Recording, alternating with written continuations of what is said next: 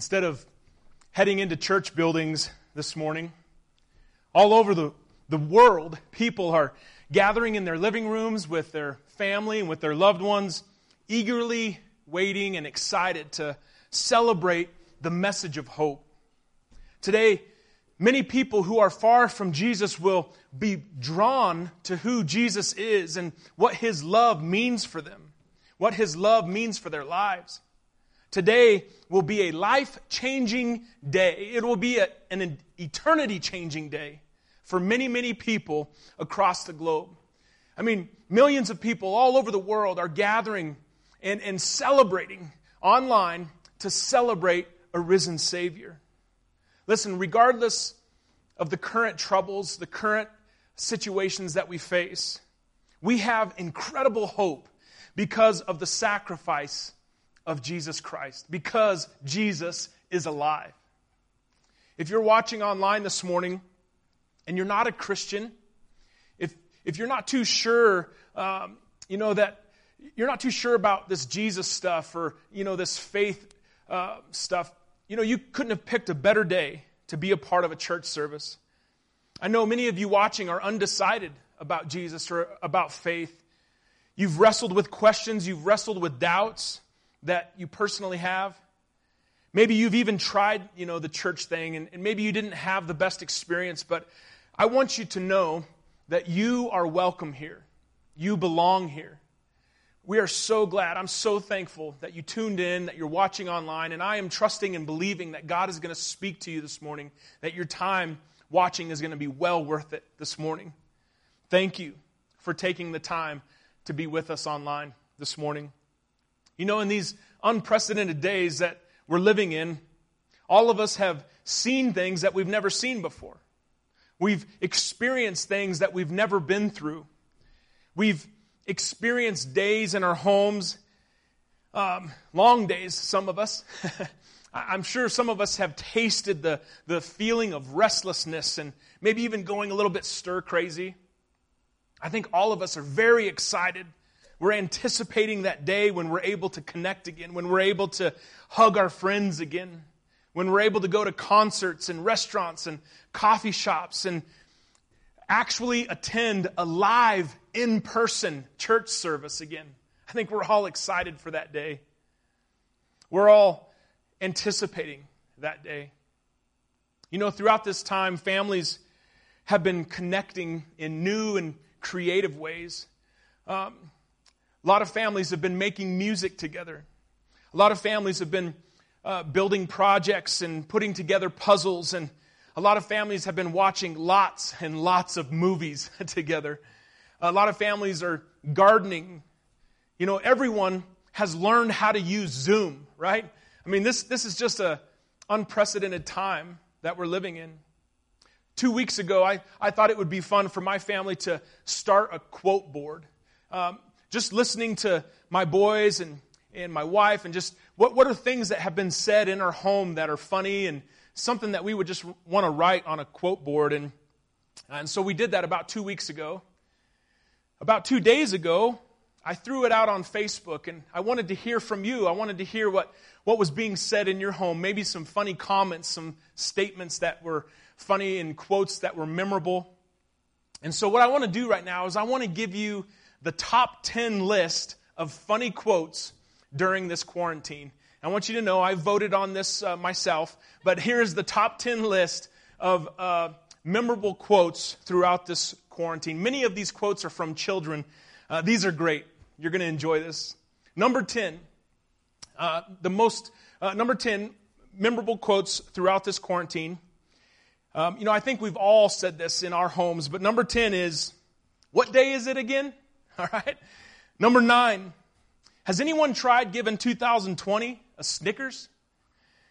Number eight, a young boy was walking around town with his dad, and every time he saw someone with a mask, he would say, They have coronavirus. Number seven, memor- memorable quotes in our homes. This is, this is a good one. Don't ride your bike with no hands. This is not a time to break a bone. All right? Number six, a little girl said to her mom, You know the good thing about hunting in the forest? It's really easy to go pee pee, except if you don't have a toilet. It isn't. All right? All right, number six. Uh, number five, memorable quotes in our homes. Uh, someone posted this on Facebook and said, Many quotes have come to mind, but I have decided that none of them are permissible in print, text, or especially in sermons. oh my goodness. I like that one. I think that one could have been uh, maybe one or two. Number four, memorable quote Honey, I just kicked one of our kids out of school. uh, number three, I think uh, whoever said this, they've uh, been quarantined for too long. Number three, memorable quote that's the oldest book in the trick. Number two, a quote in the form of a question. I think, once again, this has been said probably in all of our homes. What movie are we watching tonight? and then, number one, the most memorable quarantine quote. A mom said to her child, Don't lick me. And the child responded, I didn't mean to. Oh my gosh. I love that. I hope you did too. All right. One day, the greatest theologian in the entire world, the Apostle Paul, he made it crystal clear why the resurrection of Jesus is so important. Paul was speaking to a group of people who were not really bought into the idea that Jesus was alive. They actually devalued the resurrection of Jesus. Some didn't even believe that Jesus was alive. And Paul very bluntly explained why a risen Savior is so important to us, why this matters so much. I'm going to read the words from the Apostle Paul, and you can follow along on the screen. But Paul said, And if Christ has not been risen, then all of our preaching is useless, and your faith is useless. And we apostles would all be lying about God, for we have said that God raised Christ from the grave. But that cannot be true. There is no resurrection of the dead. If Christ has not been raised, then your faith is useless and you are still guilty in your sins. In that case, all who have died believing in Christ are lost. And if our hope in Christ is only for this life, we are more to be pitied than anyone in the world. Once again, Paul is he's talking to a group of people who like the idea, they like the benefits that come with, with faith, but they haven't fully accepted the reality or the fact that Jesus is alive. First of all, Paul says, if Jesus is not alive, if he hasn't been risen, then every church service that we've ever had, every um, church service that we've had in the history of mankind, it was held in vain. Every worship song, every sermon, it's all been meaningless if Christ has not been raised. It's all been for naught. It's all been an, an entire waste of time. Secondly, Paul says if Christ has not been raised from the dead, our entire Christian faith is a fabrication. It falls to the floor like a house of cards. Paul says, thirdly, if Christ has not been raised from the dead, uh, we've been spreading outright lies to our family and friends. I mean, every time we share faith with them, every time we share Christ with them, we're not telling them the truth. We're lying to them if Christ has not been raised. Paul says we're false witnesses. We're like snake oil salespeople if Christ has not been risen. Fourth, Paul says if Christ has not been raised to life, we're still in our sin. We haven't been forgiven.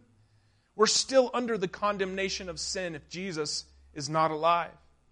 We may think that our pile of wrongdoings has been forgiven. We may try to convince ourselves that we've been washed and we've been cleansed and we've been forgiven. But if Christ has not been risen, every sin we've ever committed in thought, word, or deed all of our sins are still counted against us, and we're going to have to pay for those sins ourselves someday when we stand before a holy God. Number five, Paul says, if Christ has not been raised, all of your loved ones who have died before you, all of your loved ones who you thought had gone to a better place in the next reality. Well, they haven't. Who knows where they are? Who knows what shape they're in? But if Christ has not been raised, nobody is in a place called heaven. Not your loved ones, and you're not going to be going there either. Nobody will. By the way, Paul was, was writing these words in a time where Christ followers, Jesus followers, were being viciously persecuted by the Roman Empire. Number six, Paul says, We all know someone who's paying a huge price because of their faith in Jesus Christ, because they're saying that Jesus is alive. We all know people who have been beaten or imprisoned for their faith. We all know people who have been sawn in half or fed to the lions in the Roman Colosseum. Paul says if Christ did not rise, if he is still in a grave outside Jerusalem, if this whole thing has been a hoax, if we've all bought into a, a lie, Paul says we're fools, we're idiots, we're a bunch of crazy people. You see, Paul wanted the churches in Corinth, and he wants all of us to realize that the entire Christian faith hinges not only on the birth of Christ, not only on the incredible atoning death of Christ, but the whole Christian faith, in actuality, the whole Christian faith hinges on the resurrection of Jesus Christ. Paul is saying it's a really big deal. It really matters. Our whole faith hangs on it. No other religious leader in the history of the world has ever been able to conquer the grave. Our faith is a special kind of faith, and the central figure of our faith has conquered the grave. Paul would argue that all other religious leaders are still lying dead in their graves. Paul would argue that uh, you know, above their tombs would be a sign that says, occupied. The resurrection of Jesus Christ sets Christianity apart from every other religion in the world, always has and always will. You know, throughout my life, I've seen or I've visited a lot of memorials, a lot of grave sites. I've seen graves of just common, everyday people. I've seen graves of people that had a lot of influence in their life. I've seen graves of people that accomplished great things in their lives. But you know, the fascinating thing to me, no matter how much influence they had in their life, they still wind up in a six foot box, six feet under. On each tombstone that I visited, you know, there's a birth date and then there's a dash, and we all know that the dash represents a person's life. Uh, it represents the time that they lived, the influence that they had. And then after the dash, there's a date of their death. And that's it.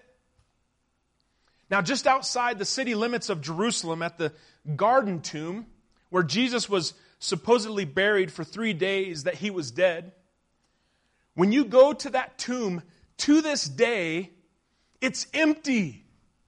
No one's there. Now, because I'm a pastor, I've, I've, I've done a lot of funerals. And I've watched caskets go into the ground, and I've watched uh, the dirt, you know, go over the casket. And I'm fairly certain when I walk away from those uh, graves that that person is staying there. I've never had an exception. But the tomb of Jesus is empty. He's alive. You know, if there was an engraved sign on the tomb of Jesus, it would have to read, you know, his birth date, and, and then it would um, have a, a, dash representing his life, um, 33 years of an absolutely extraordinary life. And then there would be a date of his death, because they crucified him and Jesus died.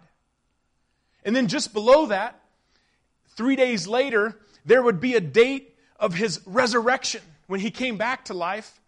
And then after that date, there would be a line that goes on forever, representing the fact that Jesus is never going to die again. When we go back to 1 Corinthians chapter 15, you know, after Paul finishes all the terrible implications if Christ had not been raised from the dead, he continues by saying this in verse 20. He says, But in fact, Christ has been raised from the dead. In the same chapter, Paul gives kind of like rapid fire, very quickly, he gives six proofs that Jesus is alive. And I'm going to go through these very quickly. But first of all, Paul says after Jesus had risen from the dead, says that he was seen by Peter and then by the 12. After that, he was seen by more than 500 of his followers at one time, most whom, whom are still alive, though some have died. Paul says, most of these people are still alive and they saw the risen Christ after he was dead. They saw him with their own eyes. It's as if Paul was saying to them, Hey, if you're doubting what I'm saying, you, you, you should go and interview these 250 people yourself. I mean, I dare you. Go, go ask them. They're all going to say the same thing. They're going to say that they saw Jesus alive. Go ask them yourselves. Then it goes on to say in verse 7 of 1 Corinthians chapter 15 Then he was seen by James and later by the apostles. And then Paul says, with incredible reverence and awe, he says, Man, if you can believe this, he appeared to me also. Paul saw Jesus with his own eyes.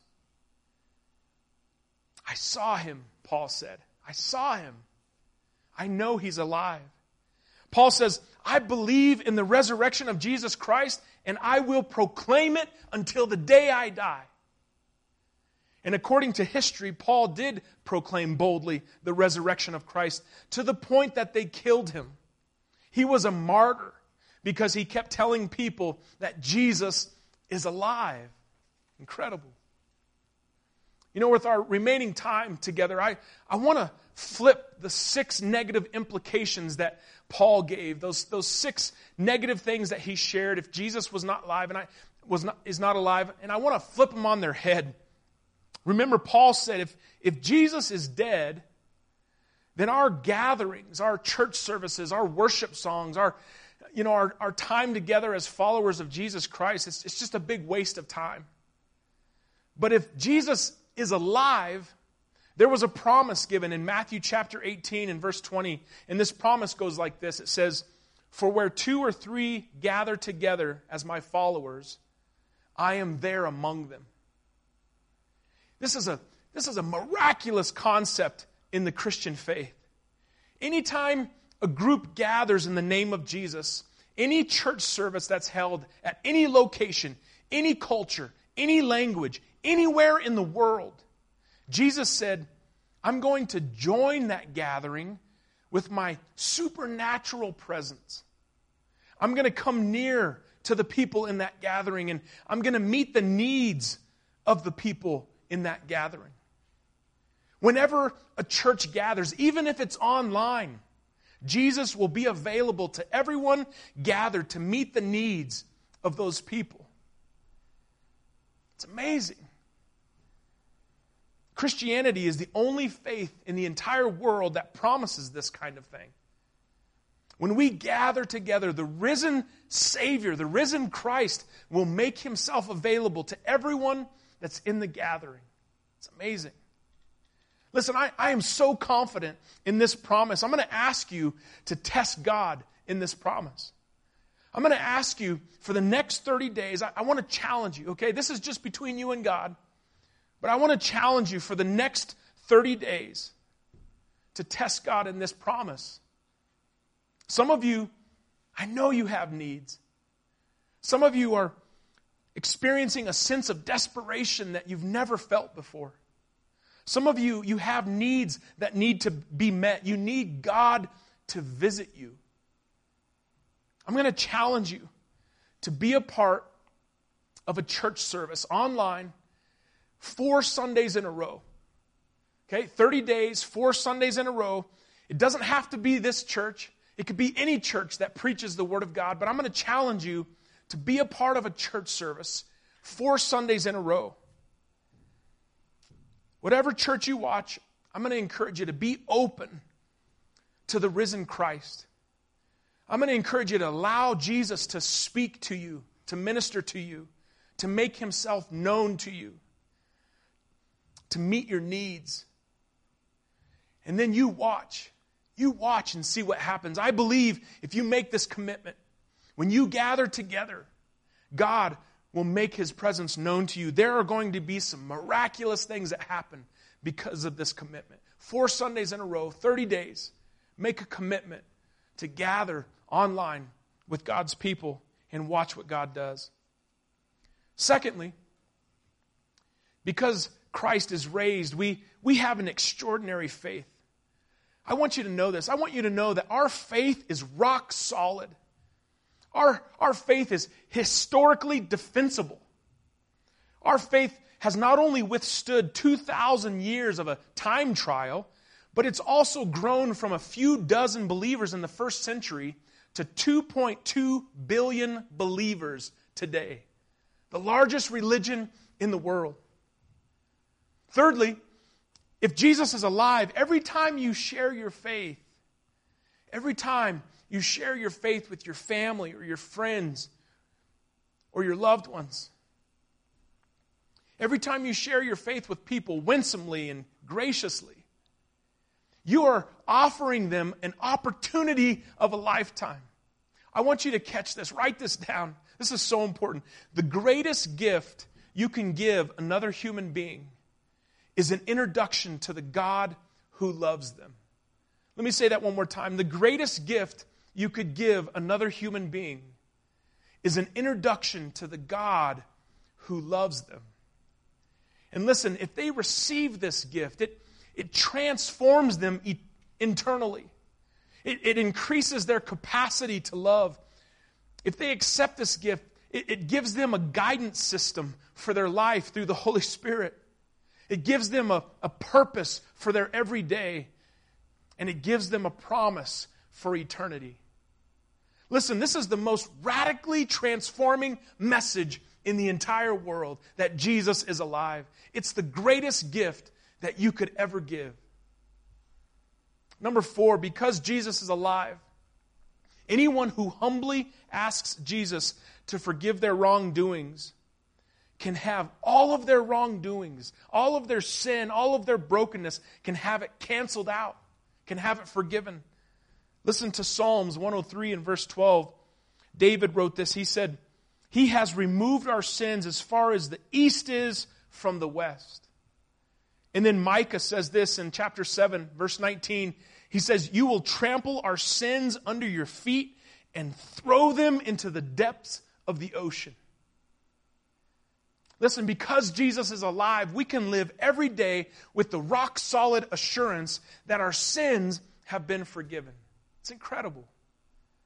Number five, because Jesus is alive, we know that we know what's going to happen when we die. Because Jesus is alive, we don't have to fear death. We don't have to walk around worried about death or um, what's going to happen to us. We know what's going to happen because Jesus is alive. Maybe, you, maybe you've wondered, maybe you've thought, like, what's going to happen to me five seconds after I die?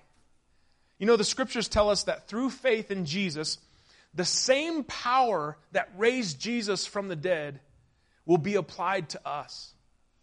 You will rise again because Jesus rose again.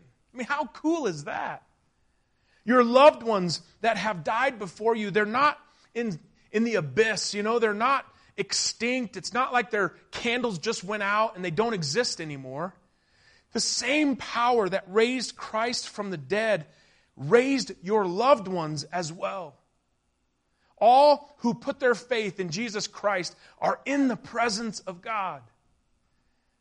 I mean, the fact that Jesus is alive, it changes everything. Because Christ is alive, you don't have to fear death. You don't have to be worried all the time. You don't have to be anxious. We can be a confident people because Jesus is alive. The same power that raised Christ will raise you if you trust in Him. I mean, isn't that a fantastic truth? And then lastly, number six, because Christ is alive, and we should consider ourselves to be extremely blessed. We should consider ourselves to be so blessed because we are a part of the one true religion. We are a part of the one incredible faith called Christianity. It's true.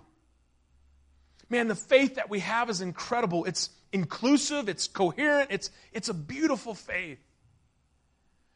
It's a faith that says the God that created you has an irrational and unconditional love for you.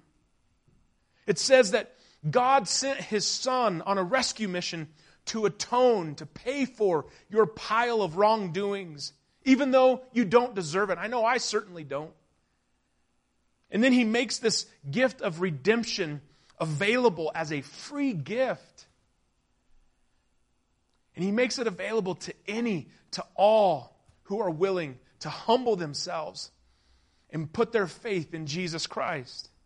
I mean, this is an extraordinary faith that we're a part of. The most extraordinary thing of all is that the hand of the risen Savior is extended to you today for relationship. It's incredible. Listen, for the majority of my life, I've been trying to convince anyone that will listen that Christianity, at its essence, is way more than a creed. It's, it's way more than a bunch of rituals. It's, it's way more than a bunch of hoops that you have to jump through. It's way more than that.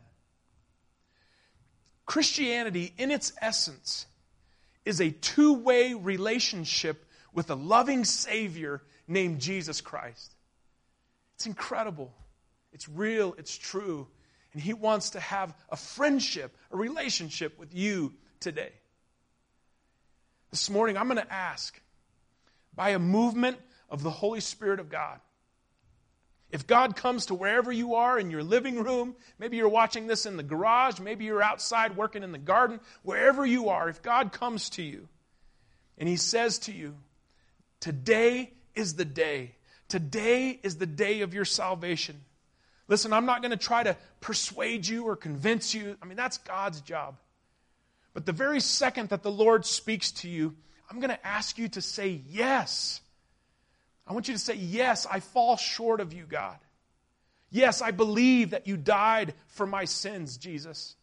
Yes, I believe that you're alive. I want to follow you with my life.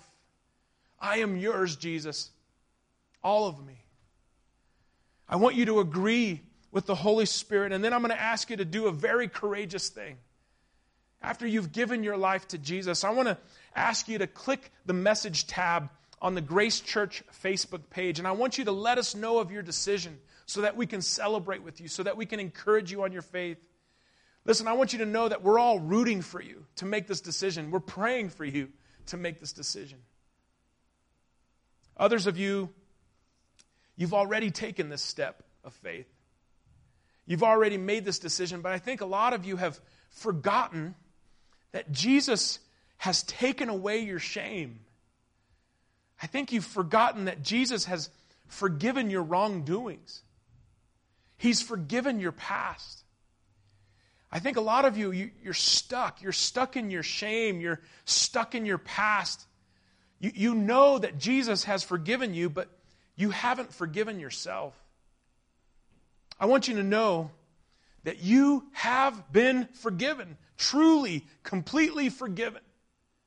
I want to encourage you to, to claim the forgiveness that is in Christ Jesus. I want to encourage you to walk in it, walk in that freedom, live in it. You don't have to live in the past. Come out of your past, move forward into an incredible future that Christ has for you. You've been forgiven. Accept it. Be confident in it. I know many others of you that are watching. Man, your life has been transformed. You've tasted the goodness of God. You're experiencing that freedom, you're walking in that freedom, and that is great. That's fantastic. But I want to ask you this morning, I want to encourage you to pray. I want you to pray for your brother, pray for your sister. I want you to pray for your coworker. Pay, pray for your uh, best friend, for your dad, for your mom, for your son, for your daughter. Pray for people that they would make this decision to follow Jesus Christ because I believe many people are going to mark this day as the most powerful day in their life. So, with that said, I encourage you to put your faith in Jesus. I encourage you to click the message button on our Facebook page. Let us know of your decision so that we can pray for you. We can encourage you. And I and I just implore you, I encourage you to take a step towards Jesus. Take a step of faith this morning. And God bless you. Thank you again for joining us this morning. We're praying that this is the most memorable and the most powerful Easter that you've ever experienced. I want to say blessings to you and your family. Let's sing and worship together.